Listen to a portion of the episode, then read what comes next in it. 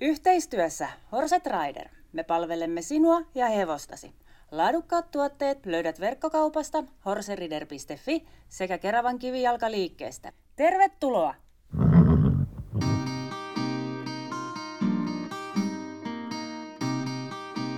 Mä olen Pauliina Virta ja tämä on Ohjissa podcast. Moikka kaikki kuulijat! Toisen tuotantokauden viimeinen jakso on alkamassa. Meillä on vieraana Erika Hanhisuonto, eli Pikkis. Pikkis on hevosalan monitoiminainen. Hän pyörittää omaa valmennustallia Espanjassa. Yrityksen toimenkuvaan kuuluu myös ratsastuslomat laadukkailla hevosilla auringon alla. Pikkis on tunnettu nuorten hevosten ratsuttajana Suomessa ja tällä hetkellä hän kilpailee myös esteitä kansainvälisellä tasolla 145 luokkiin asti. Tänään keskitytään Pikkiksen matkaan ja jutellaan siitä, mihin voi päästä lainahevosilla, hevosia hoitamalla, kovalla työllä ja tietenkin verkostoitumalla. Tervetuloa Pikkis! Moi! Kiva olla täällä. Moi! Paistaako aurinko? No täällä paistaa aina aurinko. Täällä on 360 päivää vuodessa melkein aurinkoa, niin... Mutta arvaa mitä Pikkis? No. Meilläkin paistaa tänään aurinko. Ihanaa. Mä oon iloinen teidän puolesta. Hei, tota, kerro vähän, mitä sulle kuuluu? No kuuluu tosi hyvää. Mulla syntyi vaarsa, ensimmäinen vaarsa tuossa vähän aikaa sitten. Eilen tultiin just kilpailuista tyttöjen kanssa kotiin. Mulla on täällä useampi suomalainen treenaamassa, niin tultiin just Seviasta kilpailuista ja tota, meni oikein hyvin. Ja nyt sitten taas uusi viikko alkaa ja loppuviikosta olisi leiri tiedossa, niin on sitten leirikuvioita taas asiakkaiden kanssa. Kuulostaa semikiireiseltä. Joo, mutta se on kiva. Joo. Hyvä, niin mustakin. Toisinaan. Hei, tota, lähdetäänkö liikkeelle sieltä alusta, mistä kaikkien muidenkin kanssa, että miten sun heppahöperyys alkoi? Mun serkulla on ollut siis ex-ravuri, ja mun vanhemmat on molemmat niin tuolta Oulun yläpuolelta kotosi, ja jonain joululomana, olisiko mä ollut ehkä seitsemänvuotias tai jotain tällaista, niin mentiin sitten katsomaan tätä ex-ravuria ja sitten hypättiin kyytiin ja käveltiin vähän semmoisella lumisella pienellä hiekkatiellä ja siinä mentiin muutama kierros edes takaisin, kun mentiin kotiin, niin vähän aikaa siinä piti suostutella äitiä ja isää, mutta kyllä mä sitten pääsin niin kuin, tota, Wignerille itse asiassa niin alkeiskurssille ja sinne possujonoon pönöttämään niillä Shetlandin poneilla ja velseillä ja siitä se sitten lähti. Puoli vuotta mä kävin siinä jossain tämmöisellä alkeiskurssilla ja talutustunneilla ja sitten mä ilmoittauduin jo ensimmäiseen kilpailuun ja eihän mulla ollut mitään hajua, mitä siellä tapahtuu, mutta joku sitten huuteli kentän laidalta, että mihin ristikolle piti mennä ja mikä oli tehtävärata ja muuta ja siitä, siitä se sitten lähti. Wignerillä ollaan aloitettu. Siellä on yllättävän moni aloittanut ja niillä pienillä settiksillä, mitä siellä taitaa kasa olla edelleen. Kyllä, siellä, siellä me ollaan pihatossa niitä saalisteltu ja lähdetty sieltä sitten puksuttelemaan ja sitten jossain vaiheessa tota, ehkä mä vuoden ajan olin siinä Wignerillä, mutta sitten kun me oltiin, tota, asuttiin Kauniaisissa, niin äiti sitten jostain sai selville, että siellä oli semmoinen kuin peikiratsastuskoulu ja sitten se sinne kyyditsi mut pyörän tarakalla ensimmäistä kertaa jo näin keskiviikko-iltapäivänä muistaakseni.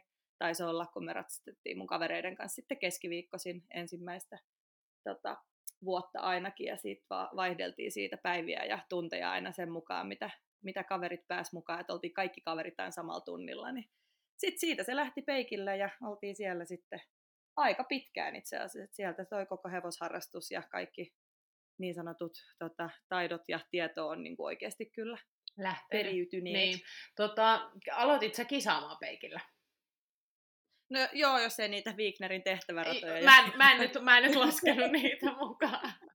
jos niitä ei lasketa, niin joo, kyllä se peikiltä sitten on lähtenyt, niin kuin, että peikillähän järjestettiin tiistai-kisoja tosi ahkerasti jo silloin, kun mä oon siellä aloittanut, niin joka toinen tiistai oli sitä tiistai-kilpailut ja sitten siellä vedettiin, ensin vedettiin poneilla ja sitten alettiin vetää hevosilla ja mä menin kyllä aika ahkerasti poneilla siinä koko sen poni-iän ajan, että tota, aina, aina oli siinä vaiheessa Peikillä oli tosi paljon niin kuin hy, hy, oikeasti tosi hyviä poneja, että päästiin hyppään niillä ihan kunnolla ja näin. Ja käytiin Tuntsarimestaruuksissa vetämässä ponikoulua ja poniesteitä, ja mä taisin vielä junnunakin mennä ponilla ainakin koulua, jos mä en ihan väärin muista. Tota, mihin sun tie veisit peikiltä? No ei oikeastaan niin kuin heti ihan mihinkään. Et, et Peikillähän mä oon niin kuin ollut tosi kauan. Mähän on käynyt ratsastuskoulussa niin kuin 21-vuotiaaksi asti muistaakseni. Okei. Et mä oon sitten vaan siinä niin kuin ohella tehnyt tosi paljon kaikkea muuta. Et, et, mä ratsastin sitten useamman kerran viikossa ja ö, se oli oikeastaan mahdollista vaan sen takia, kun mä sitten aloin tekemään kanssa töitä. Et ensin mä hoidin vähän Peikin vaimolle kisoissa ja vähän auttelin kotona – ja sitten sen jälkeen niin tälle Sofi Steniukselle, kenen isä on ollut sit Peikin toiminnassa mukana niin kuin pidemmän aikaa, niin aloin sitten Sofille ja Kaarinille hoitamaan heidän hevosia ja niiden kanssa tullut sitten reissattua kanssa aika paljon, että ollaan käyty Euroopassa ja olla, mä oon ollut ensimmäistä kertaa heidän mukana Espanjassa Sunshine-tuurilla muun muassa ja on päässyt niin näkemään vähän, Sofi oli kuitenkin silloin joukkueessa ja hyppäsi Nations Cupia ja muuta, niin päässyt näkemään Sofin mukana kanssa aika paljon, mutta tota, se, mä olin tosi kauan peikillä, siis mulla oli siellä hoitohevosia ja mä ratsastin niin paljon kuin pystyin ja joskus, joskus peikanto ratsastaa vähän enemmän ja sitten tuli ratsastettua Sofille ja Karinille ja kyllä mä niin kuin niiden kanssa on tosi kauan tehnyt. Että sitten jossain vaiheessa se taisi olla jo ennen, kun mä aloin hoitamaan Sofille, niin mä hoidin vähän aikaa kouluhevosia sen niin kuin ratsastuskouluajan niin kuin ohella. Et mä oon hoitanut Karoliina Liuksialalle, joka silloin sattui olemaan niin kuin Kiiran PP-tiimissä yhdellä hevosella, että sillä oli GP, GP-hevonen ja se oli tosi anteliasta aikaa, niin kuin, tai antoi saa aikaa, koska pääsi seuraamaan ne kaikki karon treenit niin kuin sekä Rusalla Jannen kanssa, että sitten siellä PP-tiimitreeneissä Kiiran kanssa. Et, et mä oon aina niin kuin, tykännyt istua kentän laidalla ja kuunnella ja oppia, ja sitä mä tein niin kuin, peikilläkin tosi paljon, että erityisesti niin kuin se semmoinen virstanpylväksi, jos voi sanoa, niin Kirsi, niin kuin, Kirsi Asikainen on ollut kyllä sellainen, että sen vieressä mä oon istunut siis satoja tunteja, ja kyllä ne, jotka on ollut sekä Kirsin tunneilla että mun tunneilla, niin ne kyllä tunnistaa, mistä se niin kuin lähtö, lähtökohtaisesti se mun oppi tulee. Et kaikki, kaikki kiitos vaan Kirsille.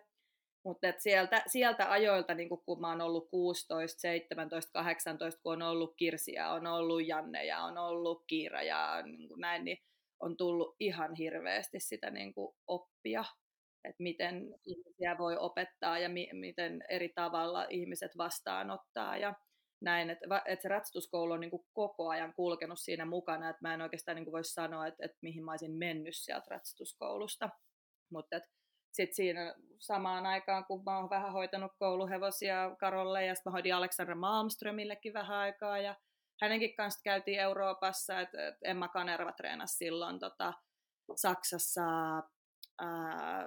tuolla, tota, apua, mikä sitä nimi nyt on, Hubertus Schmidtillä.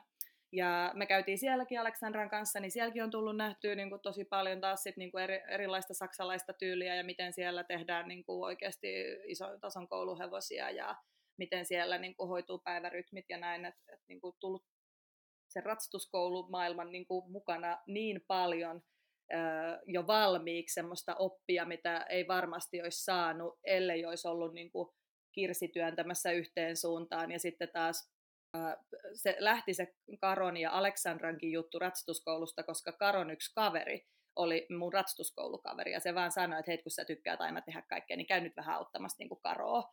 Ja sitten mä lähdin sinne, ja sitten mä menin Aleksandralle, ja et, niin kuin kaikki on tullut sitä kautta, kun on jutellut ihmisten kanssa, ja et, niin kuin, pitää aina avata rohkeasti suu. Mä yritän sitä aina sanoa kaikille, että vitsi kun vaan niin kuin puhukaa ja kysykää ja verkostoitukaa, että sä et ikinä tiedä, mitä niin kuin sen seuraavan oven takana on. Juuri näin, joo, ja siis kyllä mä niin kuin aina sanon myös kaikille nuorille, jotka miettii yhtään, että hei, että vitsi, kun olisi kiva lähteä ulkomaille, niin sitten mä sanon heti, että mä voin kyllä auttaa, että oikeasti, joo. että pusketaan teidät sinne, että, kyllä. että, tota, että löytyisi niitä kivoja paikkoja, saa sitä kokemusta ja sit sitä eri katsontakantaa meidän lajiin kohtaan. Ehdottomasti. Ja sitten jotenkin se, että, että mä maltoin hoitaa, tosi, totta kai se oli, niin kuin, mullakin oli paljon kavereita peikiltä, jotka sai sanotaan niin kuin 15-16-vuotiaana se ensimmäisen oma hevosen ja ne pääsi hyppää SM ja ne pääsi hyppää niin kuin GP-sarjaa ja se olihan se siistiä nähdä, kun kaverit pääsi tekemään. Mutta totta kai se itse, kun ei ollut semmoisia resursseja, että mun äiti varmasti olisi halunnut niin kuin antaa kaikkeensa sille, että olisi pystynyt hankkimaan oman hevosen, mutta kun se ei vaan taloudellisesti millään tavalla ollut mahdollista, niin sitten piti ratsastaa niillä resursseilla, mitä oli. Ja sitten just sen kautta, kun mä tein esimerkiksi Sofille paljon töitä, hoidin hänen hevosia, hänellä kuitenkin oli 5-6 hevosta silloin koko ajan, tai Soffilla Kaarinilla yhteensä, niin mulle tietenkin maksettiin siitä. Ja sitten taas ne rahat mä sijoitin kaikki saman tien siihen, että mä vuokrasin jonkun hevosen tai mä saatoin, no esimerkiksi mä ajoin ajokortin, että mä tajusin, että mun on niin kuin pakko sijoittaa sellaisiin asioihin, mitkä auttaa mua niin kuin tulevaisuudessa, niin esimerkiksi mun ensimmäinen vuokrahevonen, niin sillä mä pääsin, kun ihan ratsastuskoulussa pääsen ratsastuskouluhevosilla hyppäämään 90 enempää yleensä tai metriä. Niin sitten ensimmäinen vuokrahevonen, mikä mulla oli, niin mä pääsin hyppää sillä vähän metriä ja jonkun metri kympin.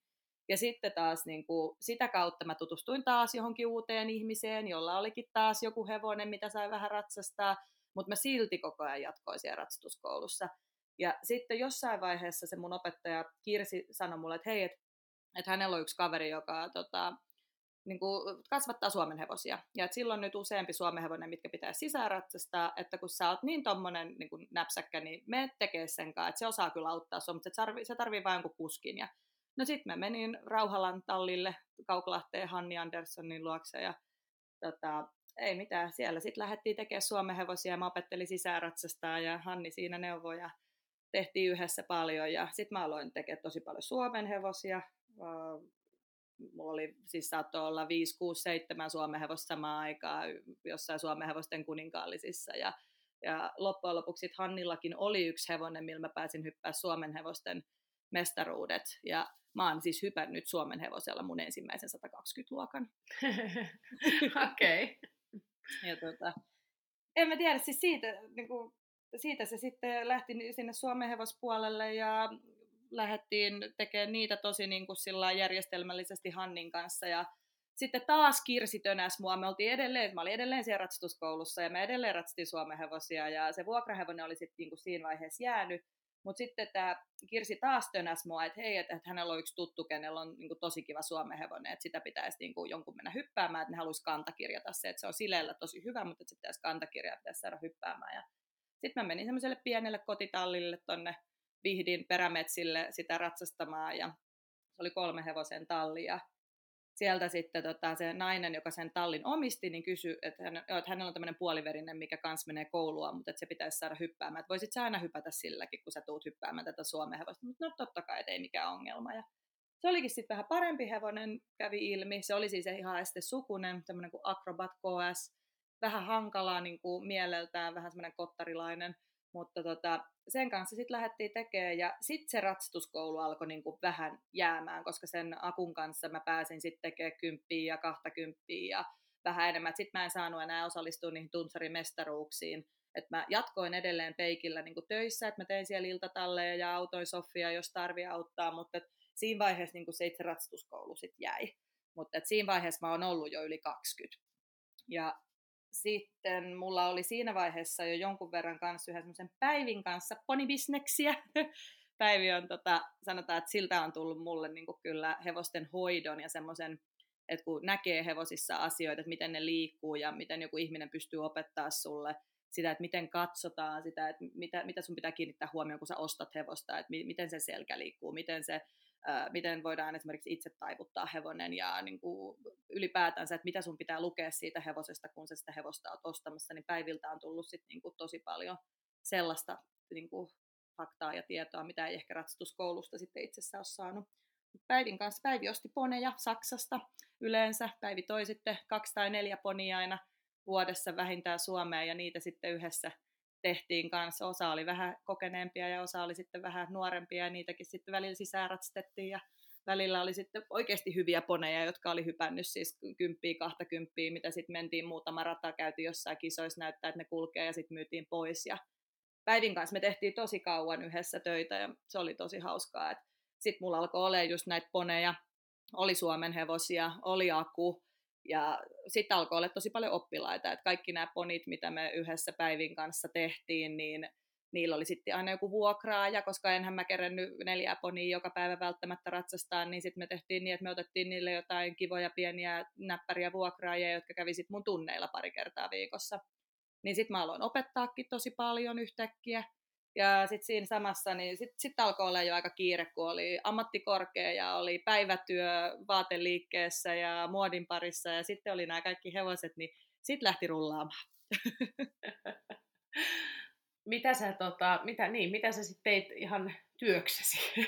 ihan työksesi. Mä oon käynyt siis ammattikorkean, ihan tämmöisen Haagahelian johdon assistentti kautta joku tämmöinen ihan, mä ajattelin, että mä yritän olla viisas, että mä käyn jonkun tämmöisen koulun, että tota, pystyy sitten, jos käy jotain, että mä ajattelin aina, että mä ensin teen koulun ja vähän töitä, että on sitten joku backup plani, mikä, mihin voi palata, jos se hevostie ei olekaan sit se, mitä mä haluan, tai jos ei se ota lähteäkseen tai muuta. Ja sitten tota, mä olin äh, semmoisessa suomalaisessa isossa vaatefirmassa töissä kuin Andiatta aika pitkään. Mä tein siellä, ensin mä olin ihan vaan liikkeessä, tämäkin tuli itse asiassa hevosmaailman puolelta tämä koko työ, koska mulla oli semmoinen oppilas kuin Matilda Morelius, joka on siis Andiattan omistajan kautta pääsuunnittelijan tyttö, joka ratsasti, niin mä oon sitten häntä valmentanut ja sitä kautta tutustunut Tarjaan, joka rekrysi mut sitten sinne vaateliikkeeseen töihin.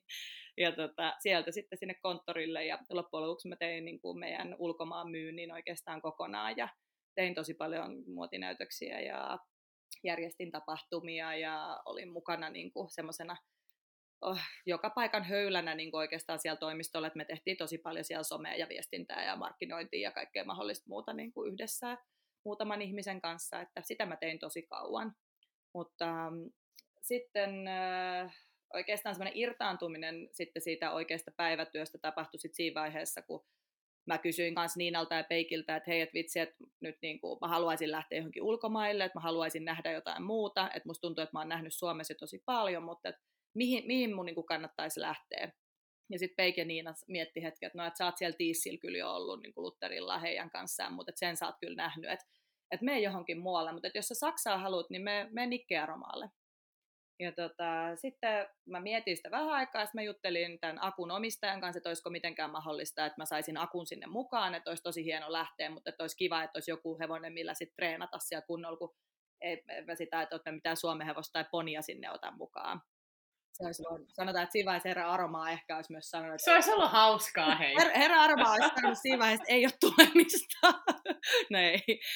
Nikke on auttanut mua myös tosi paljon suomen hevosten kanssa, että siitä on niidenkin kanssa apua, mutta mä sain sitten akun mukaan ja tota, mentiin kolmeksi kuukaudeksi ja tosi, tosi, tosi antoisa aika ja niin kuin päästiin vähän kisaamaan ja näki tosiaan, minkälaista se oikeasti ison kilpatallin niin kuin elämä ulkomailla on ja oli niin kuin tosi arvokasta aikaa, että et kyllä niin kuin, et sanotaan, että jos kouluratsastuksen perusta on tullut niin kuin Kirsin ja Aleksandra ja Kiiran ja Karon kautta, niin kyllä sit, niin kuin se esteratsastuksen oikea sydän on tullut niin kuin, joo, totta kai peikiltä ja niin kuin johkulta peikin kautta, mutta kyllä Nikelt tuli mulle sellainen niin kuin, pohja siihen, niin kuin, oikeasti semmoinen vankka pohja siihen tekemiseen ja se, että niin kuin, Nikke uskoo siihen sen omaan tekemiseen niin kuin pitääkin niin, niin sairaan paljon, että se loi mulle jotenkin sellaisen niin kuin, äh, kans vahvan niin kuin, uskon siihen, että mä, mä tiedän, mitä mä teen. Mä teen sitä, koska mä haluan johonkin tiettyyn pisteeseen niiden hevosten kanssa ja mä saan ottaa sen ajan, mikä siihen saa mennä ja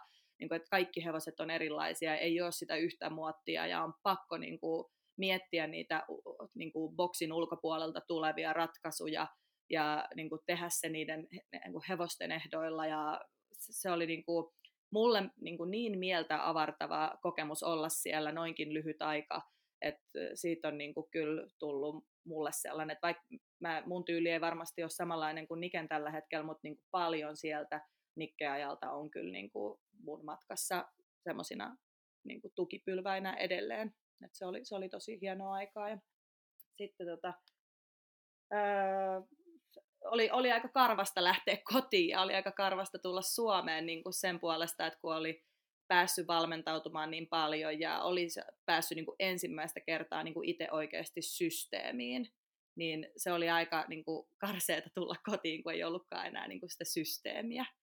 Ja ainoa hyvä asia niin kuin sit siinä kotiinpalussa oli sit se, että et ensimmäistä kertaa mä olin tässä vaiheessa siis, mm, oliko mä niin kuin 24 vai 25, niin meillä oli sitten, tota, mun yksi kaveri oli sanonut mulle ennen tätä Saksan reissua, että, että, että jos jos siellä tulee joku kiva kouluhevonen vastaan, niin, niin tota, ää, kato, jos niin kuin löydät semmoisella pienellä budjetilla hänelle jotain. Että jos siellä on jotain, että et sä tiedät millainen hän on. Haluaa vähän semmoisen niin kuin paremmin liikkuvan kuin tavallinen hevonen, mutta ei tarvi olla mitään niin kuin spektakulaaria. Että jotain niin kuin mukavaa ja kivaa, että kyllä sä hänet tiedät. Että Kimo olisi kiva.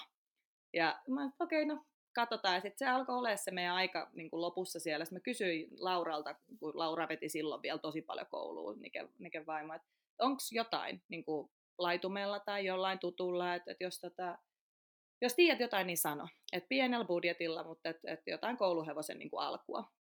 Laura mietti hetken aikaa, että, että heillä on kyllä tuo laitumella yksi, mutta mutta tota, se ei kyllä sitten tee mitään. Et se, se osaa mennä tätä maneesia ympäri irti ja se on muutaman kerran irtohypännyt, mutta et, et se liikkuu kyllä tosi kivasti. Mutta pieni se on. Sitten mä sanoin, että no okei, okay, että kuin pieni. Sitten no, että ehkä, ehkä se on 160 senttiä, sitten me haettiin sieltä laitumelta, ja mä katsoin, että sulkapäässä tämä on 155 senttiä, mutta että katsotaan nyt, että kun me sieltä haettiin se sieltä laitumelta ja tuotiin se sen maneesiin, että no, että katsotaan nyt, miten se menee. Ja sitten siinä vähän aikaa juoksi ja laukkasi, mä katsoin, no se on Kimo, se ravaa ihan nätisti ja se laukkaa ihan nätisti, mutta et ei se nyt ehkä kouluhevonen ole.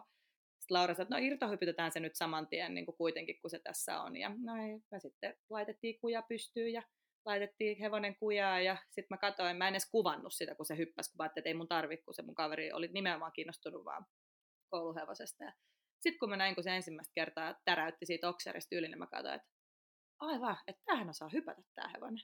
Mä kysyin, niin mikä hevonen tämä oli, niin kuin oikeasti, ja sitten me alettiin siinä juttelemaan, ja, ja tota, sitten taas mennään takaisin tänne Suomen hevosiin, Rauhalan tallille, missä mä olin Hannin kanssa tehnyt näitä hevosia, niin siellä oli tämmöinen perhe kuin Neuvo, joka neuvot omistaa tämän Rauhalan tilan. Ja, ja tota, Soilan kanssa oltiin juteltu niin kuin monta kertaa, että, että jos joskus tulee elämässä sellainen tilanne, että he voisivat jotenkin niin kuin auttaa, niin että pitää soittaa. Ja sitten mä ajattelin, että no tämä on, on nyt semmoinen tilanne. Mä olin Soilalle ratsastanut sen Suomen hevosia ja valmentanut sen tyttöä ja ollut niin kuin monta vuotta siinä jo niin kuin heidän kanssa tekemisissä ja Soila tykkäsi, että mä olin kova tekemään töitä ja just sillä sanokin, että jos joskus tulee jotain, niin sit sanoja.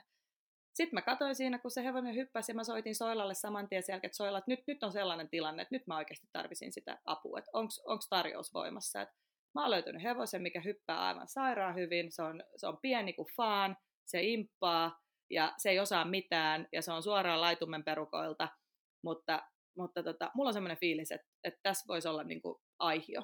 Ja sitten se ei, se ei maksanut se hevonen ihan hirveästi, ja sovittiin sitten so, Soilan kanssa, että tehdään sille pieni vetsekki, ja jos se vetsekki on jokseenkin ok, niin otetaan se. No, vetsekki oli ok, sitten me otettiin se, ja yhtäkkiä mä olinkin hevosen omistaja. Mä hain pankista vähän lainaa, kun ei, mulla ei ollut edes niitä muutamia hassuja tuhansia, mitä mä tarvin siihen, että mä kuljetaan sen hevosen Suomeen, ja mä äiti sanoi mulle, että sä oot aivan hullu, että, että sulla ei ole rahaa, että, että niin kuin, sulla ei ole minkäänlaisia säästöjä, sä teet töitä aamusta iltaa jo valmiiksi, että sä pystyt maksaa kaiket, miten sä nyt yhden hevosen ostat. Mutta Soila sitten sanoi, että kyllä me tästä selvitään, että, että katsotaan kaksi-kolme vuotta ja sitten mietitään, mitä se hevosen kanssa tehdään. Kyllä sulla nyt yksi oma hevonen pitää olla. Mutta eihän tämä ole siis millään tasolla järkiperäistä tämä homma. ei, ei todella. tota, Sitten ei mitään. Sitten meillä kesti tosi kauan siihen, että me saatiin se Suomeen, koska sillä ei ollut passia. Se passi oli mystisesti johonkin kadonnut. Niin piti tehdä sille uusi passi. Sitten se joskus kesäkuun aikana, ehkä mä siis lähdin sieltä Nikeltä jo helmikuussa, niin sitten se vasta kesäkuussa saatiin Suomeen. Ei mitään, mä aloin laittaa sitä satulaa ja se meni tietysti Rauhalaan, koska miksipäs ei kaikkien 20 Suomen hevosen joukkoon yksi puoliverinen ei kuuluisi. niin se oli siellä Suomen hevoskavereiden kanssa. Meille ei ollut maneesia. Mä laitoin sen sitten siinä kesällä just satulaa ja maastoilin sen kanssa tosi paljon. Se oli hirveän helppo laittaa satulaan. Tota, Aapoksi häntä kutsuttiin, että Karambola oli hänen oikea nimi. Ja, tota, siitä se niin kuin, prinsessatarina sitten kyllä niin kuin alkoi, että se se on, se on kyllä niin kuin mun elämäni hevonen, että aika paljon saa joku muu hevonen tehdä, että jollain tavalla pääsee edes samalle tasolle sen kanssa, että et tota, se oli tosiaan neljä siinä vaiheessa, kun se ostettiin, ja mä laitoin se sitten silloin neljävuotis kesänä satulaan, ja, ja tota, en käynyt muistaakseni mitään kisoja nelivuotiaana, että kävin sitten vasta viisivuotiaana sillä ensimmäiset jotkut hallikilpailut hyppäämässä 80 senttiä ja jonkun 90 senttiä, ja sitten se kuitenkin se oli niin suoraviivainen ja helppo, että mä pääsin hyppää sillä racingiin. Ja tein sitä sitten siinä koko ajan niin kuin niiden ikäluokkakisojen ajan. Ja sitten syksyllä olikin noin tota, hissikarsinnat sit Ypäjällä. Ja se oli koko kevään mennyt ihan hyvin, mutta sitten se paras startti sattui just kyllä sinne niin kuin hissikarsintoihin, että se hyppäsi sen nuorten hevosten arvosteluluokan ja se voitti sen. Ja se oli, olisiko siellä ollut Dan Nanning ja joku sitten tuomarina, ne tykkäsi siitä tosi paljon. Ja tota, se sitten kvaala sitten se hissiin, mikä oli mulle ihan niin kuin mieletön juttu, että eh, mä olin ollut yhden, yhden kerran olin hyppäämässä amatöörtuuria Suomen hevosella hississä aikaisemmin, mutta ei mitään niin kuin sen ihmeellisempää, että en mä ollut koskaan päässyt mihinkään tuollaiseen, enkä ollut niin kuin edes haaveillut mistään sellaisesta, että se oli tosi upea juttu, että pääsit sinne.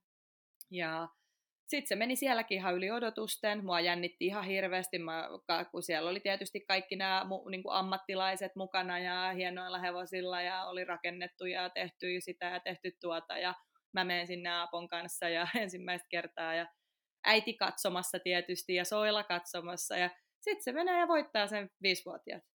Ja niin kuin kaikkihan oli, mitä ihmettä, että, että miten, miten niin kuin toi voi voittaa. Ja siinä oli vaan niin paljon jo silloin laatua siinä hevosesti, että näki sen, että vaikka mä en ehkä ratsastanut ihan täydellisesti ja kaikki etäisyydet ei ehkä ollut niin kuin olisi pitänyt, niin se oli, niin kuin siitä näki jo silloin siitä hevosesta, että se oli kyllä tosi laadukas.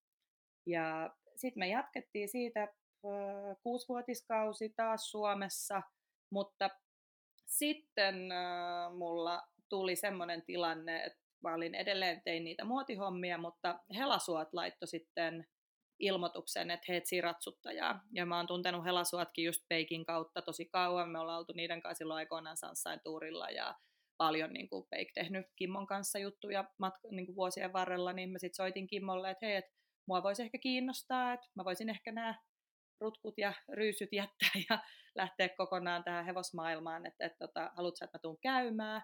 No sitten mä menin käymään, juteltiin vähän, että mitä se voisi olla ja sitten loppujen lopuksi se soitti mulle, että, no, että me voitaisiin ottaa sut, että milloin aloitat. Ja no sitten mä aloitin Helasoilla öö, 2017 loppuvuodesta muistaakseni, vai 18. Ja siinä sitten tehtiin puoli vuotta koko ajan töitä. Helasuot on aina ollut myös sellaisia, että ne tykkää Espanjasta ja niillä on myös tota, Espanjassa oma kesätalo, niin ne oli sitten haaveillut pitkään siitä, että Mira ja Kimmo haluaisi päästä hyppäämään niin kuin tuurille tai Mihakseen tai Vilamouraan tai johonkin tänne lämpimään, niin sitten päätti, että no lähdetään he isommalle köörille. Pikkis pakkaa kaikki nuoret hevoset ja Mira ja Kimmo pakkaa kaikki omat hevosensa ja siinä me sitten lähdettiin niiden kanssa hirveän isolla köörillä. Meillä oli, taisi olla 14 hevosta, kun me lähdettiin matkaan kohti Espanjaa ja tota, oli useampi orikin itse asiassa mukana, koska kotiin ei sitten jäänyt ketään, jotka olisi niitä oreja ratsastanut. Et mulla oli kolme neljävuotiaaksi kääntynyttä oria tammikuussa mun mukana Espanjassa. Ja tota, meidän oli tarkoitus hypätä Mihaksessa sitä Mihastouria, mutta se oli sitten peruttu, koska Mihaksella oli, tai sillä kisapaikalla oli tullut ongelmia sen kaupungin kanssa siitä, että mitä, mitä voi järjestää mitä ei, niin se oli sitten peruttu se touri, mutta oltiin sitten tota,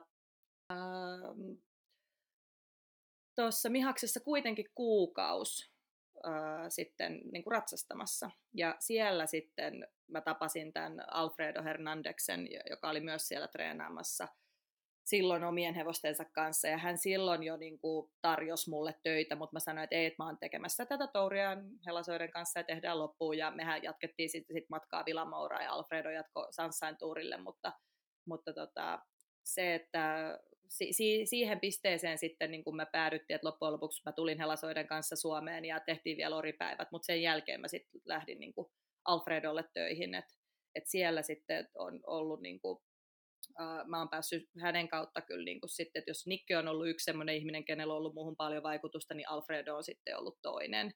Et tota, mä hänen hevosilla, mulla oli parhaimmillaan seitsemän hevosta häneltä kilpailtavana ja pääsin hyppäämään niin kuin ensimmäiset 140-145 luokat. Aapollahan mä pääsin niin kuin tekemään, niin kuin, että se oli mulla edelleen vielä siinäkin vaiheessa, että, että tota Alfredon kanssa päästiin sitten senkin kanssa tosi paljon eteenpäin, että joo, se oli tehnyt niitä 5- ja 6-vuotisluokkia hyvin Suomessa, mutta että et sen kanssa mä hyppäsin mun ensimmäisen 135-luokan, ensimmäisen 140-luokan, ensimmäisen 145-luokan, Mutta se, se oli mahdollista oikeastaan vain sen takia, koska Alfredo antoi mulle myös muita valmiita hevosia siihen rinnalle, että pääsi niilläkin hyppäämään sit samaan aikaan niin kuin sitä 135, 140, 145 tasoa. Et se oli niin kuin mulle tosi hienoa aikaa, että et tota, pääsi oppimaan ihan hirveästi ja näkee upeita kisoja ja pääsi niin kuin, kiertämään Eurooppaa ihan uskomattomilla, hevosilla ja aina oli hevosenhoitaja ja kaikki oli niin kuin, aina ihan tip-top, että mun työ oli tasan tarkkaan vaan ratsastaa. Et se, oli, se, oli niin kuin, se oli tosi hienoa aikaa. Mutta sitten sekin, kaikki hieno, hienouskin päättyi aikanaan, että et, tota, Aaponhan mä sitten möin. Ö, tota, siitä tehtiin niin hyvä tarjous mulle, että et mä, mä en tämmöisenä Matti Meikäläisenä niin pystyisi ikinä sanomaan semmoista rahamäärää vastaan ei.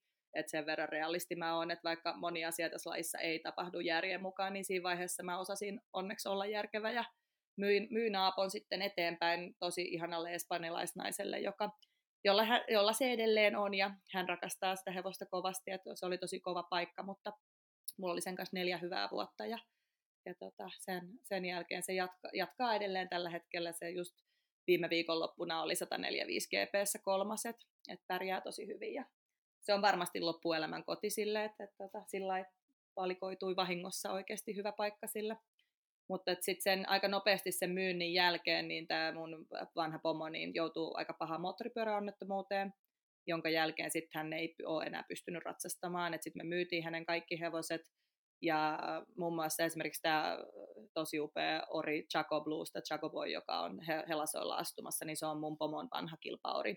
Et Ulla oli just senkin nähnyt silloin Mihaksessa aikoinaan ja sanonut, että jos tämä ikinä koskaan tulee myyntiin, niin hän haluaa sen ostaa. Ja sitä kautta sekin on nyt niin kuin sinne sitten päätynyt, että kyllä niin kuin näiden suhteiden ja verkostoitumisen kautta niin tapahtuu tosi paljon asioita kyllä hevosmaailmassa. Sitten tosiaan sen, sen jälkeen, kun hän, hän tota, joutui siihen onnettomuuteen, niin mä jäin, mulla oli silloin muutama oma hevonen, niin mä ostin häneltä yhden, yhden hevosen sitten vielä lisää, mutta palasin sitten Suomeen vähäksi aikaa taas Helasoille töihin, ja sitten sen jälkeen mä oon sitten tullut takaisin tänne Espanjaan ja perustanut tämän, niin kuin, tämän puljun sitten tänne tässä oli tämmöinen niin pikakelaus. Nyt mä oon höpöttänyt taas ihan hirveästi. Mä en tiedä, haluatko kysyä jotain? mä oon nauttinut matkasta. Kuun, kuunnellut vaan. Tota, tuli tuossa jossain välissä joku kysymys, mutta tota, ne taisi mennä ihan yhtä nopeasti ohikin. Tota, minkä ikäinen sä oot pikkis? Mä oon 32. Mm, aika paljon mm. sä oot kerennyt, eikö niin? No oon mä tosi paljon kerennyt ja, ja niin kuin, tota, vielä olisi hirveästi kaikkea kerettävää. Mutta matkahan on vasta alussa. Niin, niin mutta tota, päivääkään pois vaihtaisi, mutta e, eihän se niinku, just kun ollaan, kun sun kanssa puhuttiin siitä, että ennen jaksoa, että mistä puhutaan näin, että mä sanoin, että lainahevosilla voi päästä pitkälle ja näin, niin joo, siis totta kai voi päästä, mutta en mä halua sanoa kenellekään sitä, että se olisi tosi helppoa tai, tai että kaikki vaan tapahtuu itsestään, vaan että kyllä se on niin kuin, kyllä mä muistan just sitä aikaa, kun mä olin 21-22, että kun mä heräsin joka päivä neljältä ja mä menin ratsastaa viidestä seitsemään tai viidestä kahdeksaan töihin yhdeksästä kuuteen ja sen jälkeen valmentaa seitsemästä kymmeneen ja sen jälkeen ehkä vielä ratsasti yhden hevosen, niin eihän se ole niin kuin järkevää millään tavalla. Ei, kyllä ja... se on niin kuin se määrä, mihin sun pitää sitoutua, just joko tuolla tasolla, mitä sä teet, tai sitten ylipäätänsä, jos sä lähdet ulkomaille,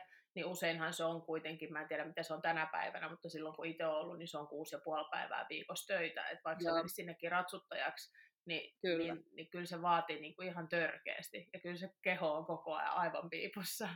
On, on, se on kyllä ihan totta, ja sitten just sekin, että, että se ei ole pelkästään sitä niin kuin ajan uhraamista, eikä se ole pelkästään sitä niin kuin rahallistakaan uhrausta, vaan se on myös, niin kuin, pitää olla valmis antaa tosi paljon siitä henkilökohtaisesta elämästä kanssa, että että kyllä ei mulla riitä niin kuin kahden käden sormet laskemaan niitä ihmisiä, niitä ihmissuhteita, mitkä mä oon niin kuin uhrannut tälle lajille. Mm. Et, et si, si, siinä pitää vaan niin kuin olla tosi kova sitten, että et mitä haluaa ja niin kuin, mikä on se prioriteetti. Et Mo- kyllä siis se on vaan niin kuin fakta, että jos, ja sitten ehkä jossain vaiheessa tulee vastaan myös se, että kun sä oot uhrannut jo niin paljon, niin sä mietit, että miksi mä en uhraisi myös tätä asiaa, koska mä oon antanut jo niin paljon et, jotta mä pääsisin vielä johonkin pisteeseen. Mutta siis onhan se, onhan se siis joka tapauksessa elämässä sillä tavalla, että kyllä niin kuin mä mietin, että jokainenhan meistä valitsee sen polun, mitä me lähdetään rakentamaan. Et jotkut valitsee sen, että se työ ei ehkä ole, se saattaa olla 9-5 ja se ei tuu siitä, siitä niin kuin kotiin enää se työ ja sitten sulla on enemmän aikaa sille muulle elämälle. Joku valitsee jonkun muun uran, joka ehkä sitten sä et pysty nukkua öisin, kun sulla on niin törkeästi tekemistä ja se ei ole hevosala. Et kaikkiaan me valitaan se polku ja ne just omat uhraukset, niin kuin sä sanoit. Ja, ja kun me puhuttiin just aika, aikaisemmin sitä, että, että kyllähän se niin on mullakin mennyt, että, että kyllä niin kuin tämä meidän ala on aika semmoista, niin kuin, jos sitä haluaa täysillä tehdä, niin kyllä se vie kokonaan. Niin, kyllä. Niin, niin kaikille ei jää aikaa. Se on vaan realistista. Jää, ei, ei todellakaan. Sitten kun mäkin tykkään esimerkiksi, että pitää olla niin kuin hyvässä kunnossa, kun ratsastaa, niin esimerkiksi tällä hetkellä niin mä haluaisin käydä salilla joka päivä. Mä haluaisin käydä pilateksessa parantamassa mun ryhtiä ja mun selkää ja mun keskivartalohallintaa mutta se ei vaan sit aina joka hetkessä ole mahdollista, että pitää sitten taas niinku priori- priorisoida niitä arjen niinku juttuja, mitkä on tärkeämpiä kuin toiset. Esimerkiksi tällä hetkellä niin kuin mulla on niin paljon oppilaita, että mä priorisoin ne mun oppilaat sen niin kuin oman ratsastamisen ohi. Yleensä Mutta... se on pakko priorisoida se, mistä Joo, se palkka tulee. Et, et, tota, ja sitten kun mä tykkään siitä opettamisesta, että mulla on paljon niin kuin kollegoita, jotka sanoo, että lyhennä sitä sun opetusaikaa, mutta sitten taas mä en ole valmis antamaan siitä periksi, että mä haluan aina pitää alkuveryttelyn, mä haluan aina pitää niin kuin sen kunnon treenin ja vielä katsoa sen loppuveryttelynkin, että mä en ole valmis niin kuin lyhentämään siitä mun valmennusajasta, niin sitten taas mä tiedän, että tällä hetkellä mulla menee tosi paljon aikaa siihen valmentamiseen enemmän, mitä varmaan jollain muulla menisi, mutta sitten taas mä koen, että, että niin kuin mä oon saanut silloin aikoinaan just Nikeltä ja Kiiralta ja ne niin paljon sen pelkän alkuveryttelyn takia sitä niin kuin oppia, että jos mä en olisi saanut sitä silloin, niin mä en olisi tässä. Niin mä en myöskään halua, että ne mun oppilaat menettää sitä, koska mä haluan, että ne pääsee pidemmälle kuin missä mä oon. Se on kauniisti sanottu ja niin se pitäisi ollakin. Se on jotenkin, sehän, se on sen opettamisen jotenkin suola, että et onhan sehän törkeän siistiä saada on. ihmisiä oivaltamaan asioita ja se, että sä näet, että ne onnistuu ja ehkä mahdollisesti saattaa just heillä ollakin paremmat resurssit monella taholla, että pystyisikin tekemään isommin enemmän. Kyllä. Kyllä. Ja sitten taas, mä, niin kuin mä sanoin tuossa aikaisemmin, että mulla tosi moni kaveri sai oman hevosen silloin 15-vuotiaana, 16-vuotiaana, ne pääsi hyppää paljon kaikkea. En mä, ja moni niistä ei enää ratsasta. Moni niistä ei niin kuin edes haaveilekaan tallille enää. Et en mä tiedä, olisinko mä tässä, jos mä olisin saanutkin silloin kaiken. Vai olisinko mä ehkä vielä jossain korkeammalla, e, en tiedä. Mutta ainakin mulla se niin kuin nälkä siihen tekemiseen on ollut aina niin sairas, että mä oon vaan niin kuin tehnyt ja tehnyt ja halunnut enemmän ja mennyt joka ikiseen valmennukseen katsoa, mitä mä oon pystynyt ja mennyt aina jollain hevosella, jos on vaan saanut jonkun hevosen ja yrittänyt vaan niin kuin imeä sen kaiken, mitä on saanut. Ja sitten se, se niin kuin ravisteli mua kyllä tosi paljon, niin kuin mä sanoin aikaisemmin, että kun tuli sieltä Saksasta ekan kerran kotiin ja tajus sen, että on, on niin, kuin niin yksin, että ei ollutkaan enää sitä niin kuin tukiverkostoa, mikä oli niin kuin siellä Nikellä ja mikä oli niin kuin Aleksandra ja Karonkin kanssa, että oli niin kuin aina semmoinen, että, että oli se tiimi ja tiedettiin mitä tehdään ja miksi tehdään ja milloin tehdään ja suunnitellaan ja muuta, niin se oli niin kuin ehkä se isoin shokki silloin, just kun tuli takaisin, että mulla, mulla ei ole sitä tiimiä niin nyt sitten kun menikin taas Alfredolle töihin, niin olikin se tiimi ja Helasoillakin totta kai. Ja nyt mä haluan, että mun kaikilla oppilailla täällä on se tiimi. Et on, et mä, en, mä en tee kenellekään mitään valmiiksi, koska kukaan ei ole koskaan tehnyt mullekaan mitään valmiiksi. Mä oon ehkä sen kautta vähän semmoinen vanhanaikainen, että kyllä Hellu Hyytiäinen on mua pistellyt aika niin kuin paljon tuolla raipalla menemään, kun ei ole jotain ollut tehtynä ajoissa, että pitää oppia ajattelee itse. Et se, se kyllä niin kuin tulee myös sieltä niin kuin peikin ajoilta, että et pitää opetella ajattelemaan itse, pitää tehdä itse, pitää olla oma-aloitteinen, hommat pitää aina tehdä hyvin, aina pitää olla ajoissa, ja niin kuin, sen mä haluan, että munkin kaikki tytöt täällä oppii, että ne pääsee niin kuin, miettimään, että miksi tehdään, milloin tehdään, mitä tehdään, ja siitä se niin kuin, homma sitten lähtee. Et täytyy niin kuin... Mutta se on meidän alalla niin kuin pakollinen, on. se, että osaa ajatella itseäsi niin kuin maalaisjärki ja se, että jos jotain tapahtuu tällä sekunnilla, niin sun pitää reagoida siihen Kyllä. tällä sekunnilla, jos sulla ei aikaa kysyä Niinpä. keneltäkään muulta. Niinpä.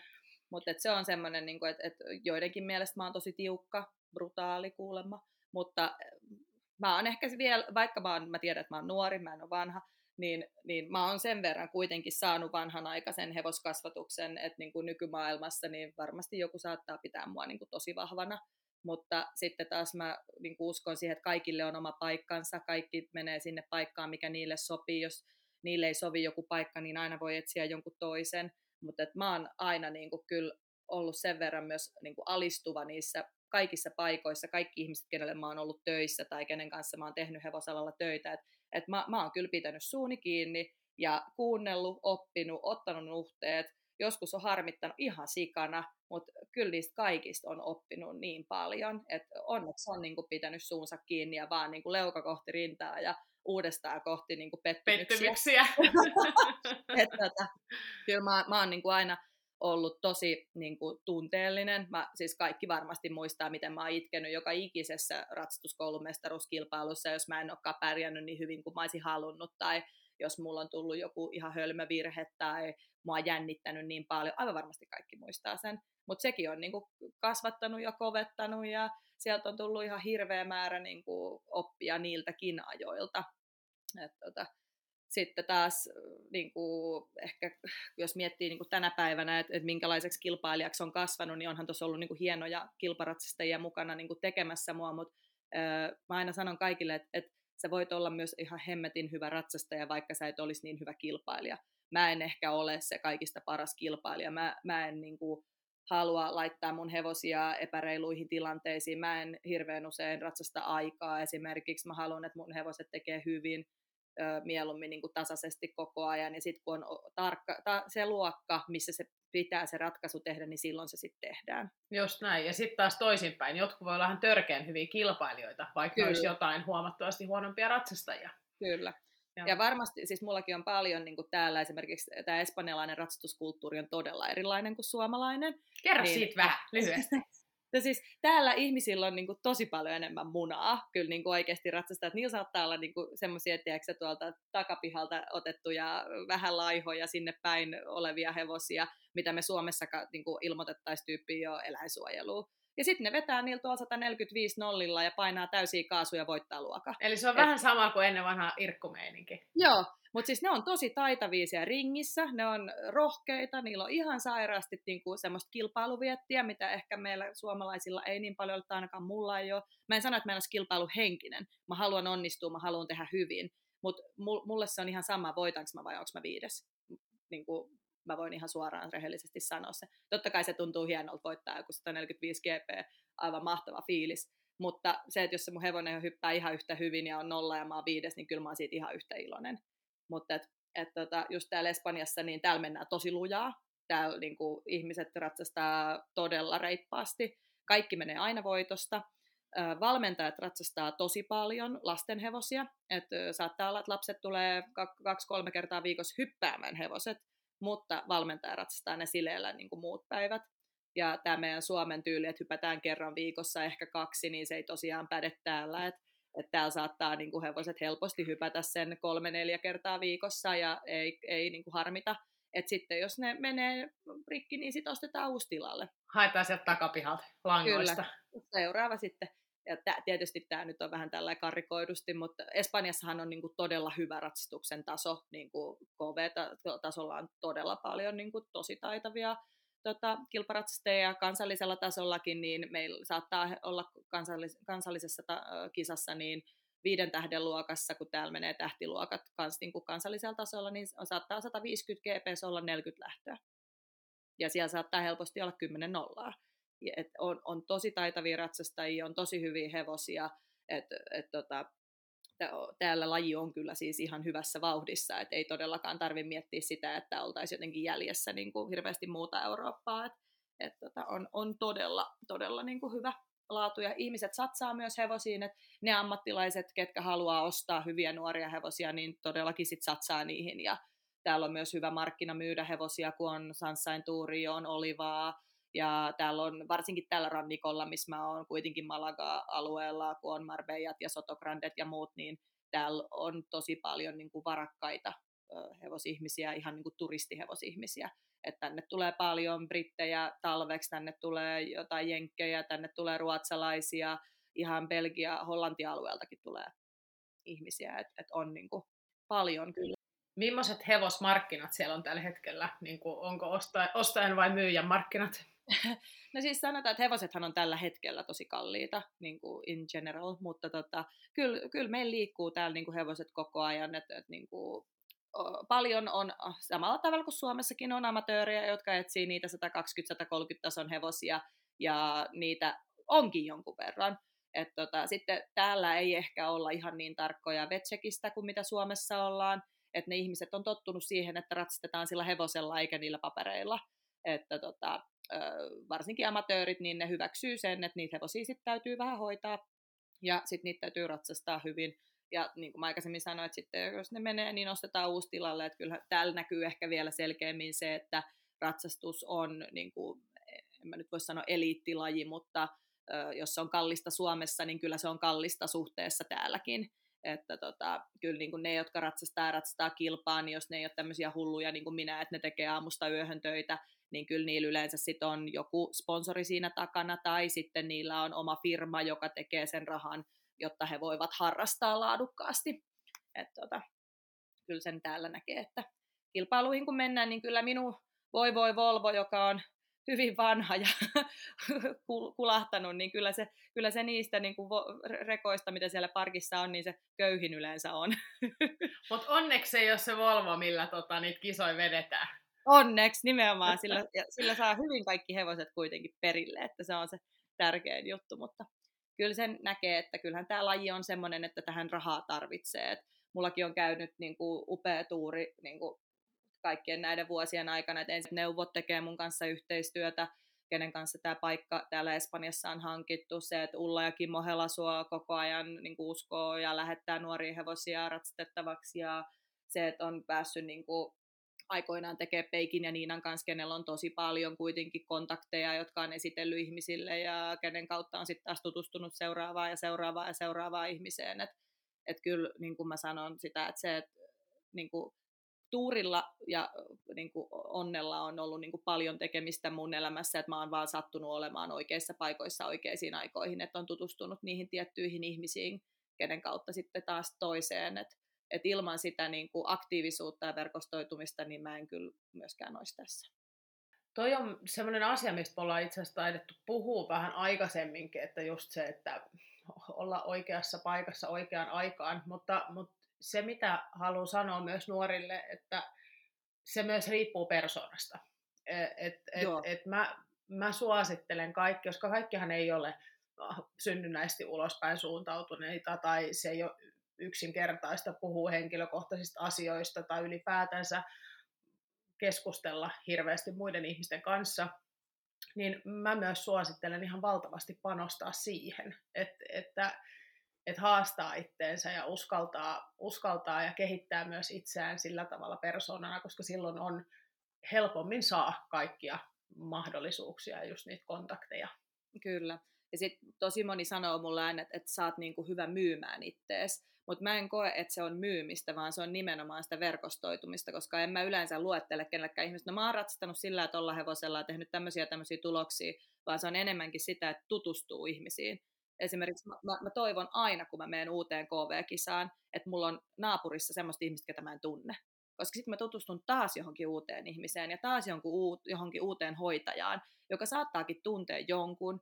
Ja sitten kun sä tarvitkin jonkun uuden groomin tai sä tarvit kuskin jollekin hevoselle tai ihan mitä tahansa, niin sitten sulla on taas niin paljon isompi verkosto niitä ihmisiä sun ympärillä. Ja totta kai sulla täytyy olla ne tietyt ihmiset, keneen sä luotat. Kaikki niin hevosmaailma on tosi raaka siinä luottamisen suhteen ja ja niin kuin siinä, että ketä, kenen niin kuin voi uskoa ja ketkä on oikeita ystäviä, niin joo, niitä on varmasti vaan se kourallinen, mutta tota, siinä niin kuin kuitenkin täytyy muistaa, että aina tarvitsee kontakteja, aina tarvitsee suhteita, aina tulee joku, että sä, sun rekka hajoaa vaikka Ranskaa ja sulla pitää olla joku, kenelle soittaa Ranskassa ja sitten muistat, että hei toi tuntee ton ja mäpä soitan sille ja et se, on, se on uskomatonta, miten vaan noita kisoja kiertämällä esimerkiksi ihan niin kuin hoitajana – saa hurjan määrän niin kuin kontakteja.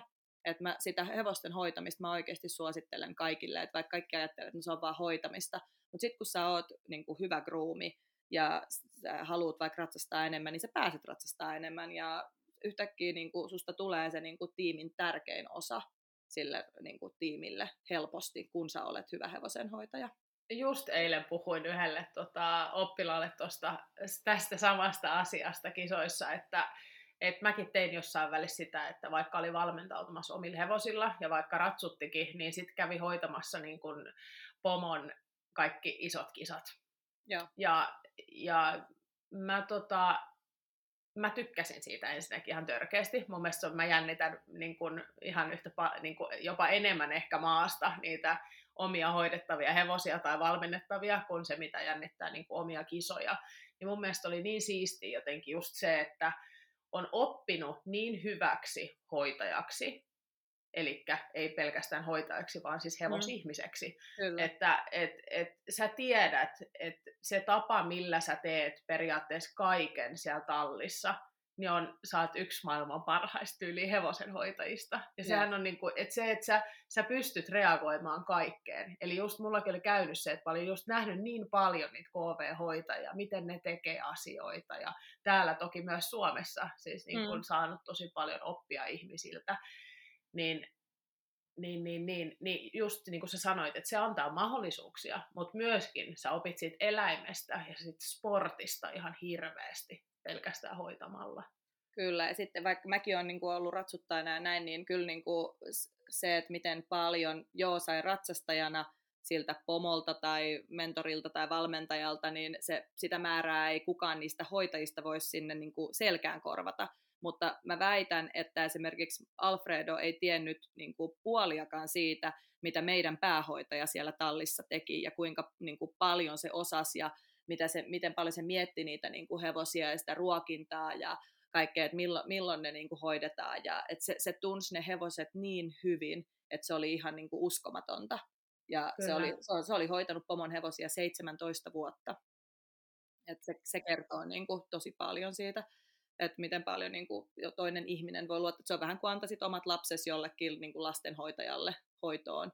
Että niin paljon niin kuin ne ratsastajat, jotka välittää niistä hevosista niin kuin tosi paljon, niin ne, ne haluaa semmoisen ihmisen siihen niiden viereen, joka vähintään välittää niistä niiden hevosista yhtä paljon, ellei enemmän. Et kyllä. kyllä niin ja toi on se... ehkä just keino myös siihen nyt niin kuin periaatteessa tähän aiheeseen, että, että jos sä haluat jos sä haluat tehdä tätä täysillä ja sulla ei ole resursseja niin kun mm. hankkii heti omaa hevosta, Kyllä. mikä voi olla just jopa positiivista. Kyllä, kyllä. niin, tota, niin, niin, niin. Ei, ei, ehkä se ensimmäinen ulkomaan paikka ei, ei ehkä tarvi, eikä ehkä ole hyväkään, että on se, mihin sä meet, ja sä meet ridaan, vaan se, että sä käyt opettelee niitä oikeasti myös tosi, tosi tärkeitä Kyllä. asioita. Et ei, niin kuin, ei mulla olisi minkäänlaista niin kuin, resurssia tai mahdollisuutta pyörittää yksi, koska mä oon kuitenkin yksin tästä kaikesta vastuussa, mitä mulla nyt tällä hetkellä on täällä Espanjassa, niin jos, jos ei Hellu olisi opettanut mua ja Anna-Mari Tuuri lapsena lääkitsemään hevosia tai sitomaan haavoja tai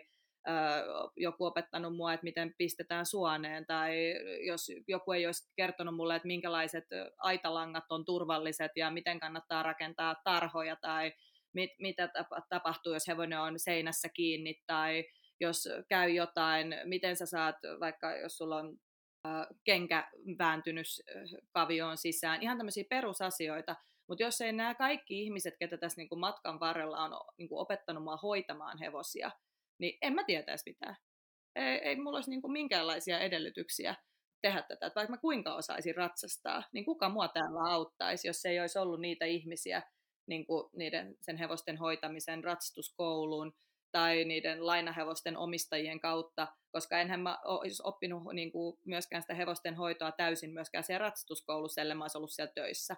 Niin sitten taas niiden lainahevosten kautta niin kaikki kuljetukset, erilaiset niin kuin tilanteet niissä kuljetuksissa, mitä saattaa sattua tai mitä jos puhkeekin rengas tai niin kuin ihan mitä tahansa saattaa sattua, niin se, että pitää pystyä varautumaan niihin kaikkiin tilanteisiin ja niihin ei opi muuta kuin olemalla niissä tilanteissa ja tekemällä ja toimimalla niin siitä on niin kuin kyllä kiittäminen näitä kaikkia ihmisiä tässä vuosien varrella. Eli nyt vaan kaikki kuulijat, menkää ja tehkää ja imekää, kaikki oppi. No nimenomaan, että ol, olkaa rohkeita, kysykää, lähtekää, älkää niin kuin pelätkö toivoa parasta, mutta niin kuin, olkaa valmiita tekemään sen niin kuin eteen niin. kaikkenne. Et jos, jos oikeasti niin kuin, tietää, että ei ole resursseja, niin niin siihen voi olla kuitenkin mahdollisuus, jos on valmis tekemään tosi kovasti töitä. Että että niin kuin, ei mullakaan ole mitään hevosalan koulutusta ja silti mä oon niin kuin, tässä näin. Toki olisi hienoa, jos olisi joku titteli, mutta ei ole, että itse ollaan opittu ja menty ja tehty, mutta et, et, tota, kyllä, kyllä mä kannustan kaikkia. Ja vielä se ei ole hei pikkis myöhästä. Niin, mä voin vielä mennä vähän kouluun. Joo, mutta Niin. Kaikki vaan rohkeasti nyt Just niin. elämään, elämään unelmaansa. Niin kuin, että, tota, mä en halunnut koskaan vaan haaveilla siitä, vaan mä halusin elää sitä ja nyt mä elän sitä. Mm. Se on ihan supersiisti, onhan sun tarina hirveän innoittava. Ja sitten varmaan tässä vaiheessa ihmiset alkaa miettiä, että milloin me aletaan puhua tästä myös tästä sun yhdestä unelmasta, eli tästä es- Espanjasta, niin tota, mä oon vähän partipuupperi, että me sovittiin, että me tehdään toinen jakso. Ja se toinen jakso tulee vasta seuraavalla tuotantokaudella. Joo, Joten puhutaan tota- sitten lisää Niin, Espanjasta ja niin mitä sit- mä nyt teen täällä ja mikä, mikä kaikki täällä on mahdollista. Et, et, tota, se, muuten menee tämä aika aika pitkäksi. No niin, kyllä. Ja, siis, ja mua kiinnostaa hirveästi myös tietyllä tavalla se byrokratia, niin kuin, että miten, millaista se on just lähteä yrittäjäksi, yrittäjäksi tuommoiseen maahan, mikä ei varmasti ole hirveän yksinkertainen byrokraattisesti. Et kyllä mulle sitten taas siinä vaiheessa, kun mä lähdin Suomesta, kun oli EHV jylläs maailmalla, oli korona, ei mitään asiakkaita. Mulla oli ne, kolme asiakashevosta, kun, ei kun kaksi asiakashevosta ja kaksi omaa hevosta, kun mä lähdin tänne. Ja kaikki kysyi multa, että mitä sä ajattelet? Et, oot sä tosissasi? Et ihanko oikeesti?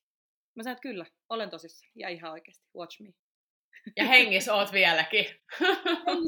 Ensi, ensimmäinen vuosi oli tosi vaikea, sen mä voin niinku paljastaa, mutta kyllä nyt, nyt menee hyvin ja on, on oikeasti niinku kivaa ja tämä on kyllä sitä, mitä mä haluan tehdä. Mä luulen, että täällä kaikki, jotka tuntee sut, niin on tosi onnellisia sun puolesta, että oot siellä ja oot päässyt tekemään sitä omaa matkaa. Mutta ei mennä sinne sen enempää vielä. Onko sulla hei Pikkis jotain muita ajatuksia, ideoita, vinkkejä kuulijoille, mitä sä haluaisit jakaa tota, heppoihin liittyen? Uskokaa systeemiin, hankkikaa ihminen, joka tekee teidän kanssa systeemin ja pysykää siinä. Stick in a plan. Kiitos tuhannesti, että tulit vieraaksi. Kiitos, kiitos. Ja ensi kaudella nähdään ja kuullaan taas. Eiks niin? Mukavaa kesää kaikille. Moikka kaikki kuulijat, hyvää kesää. Moi! Moi moi! Kiitos kun kuuntelit Ohjissa podcastia.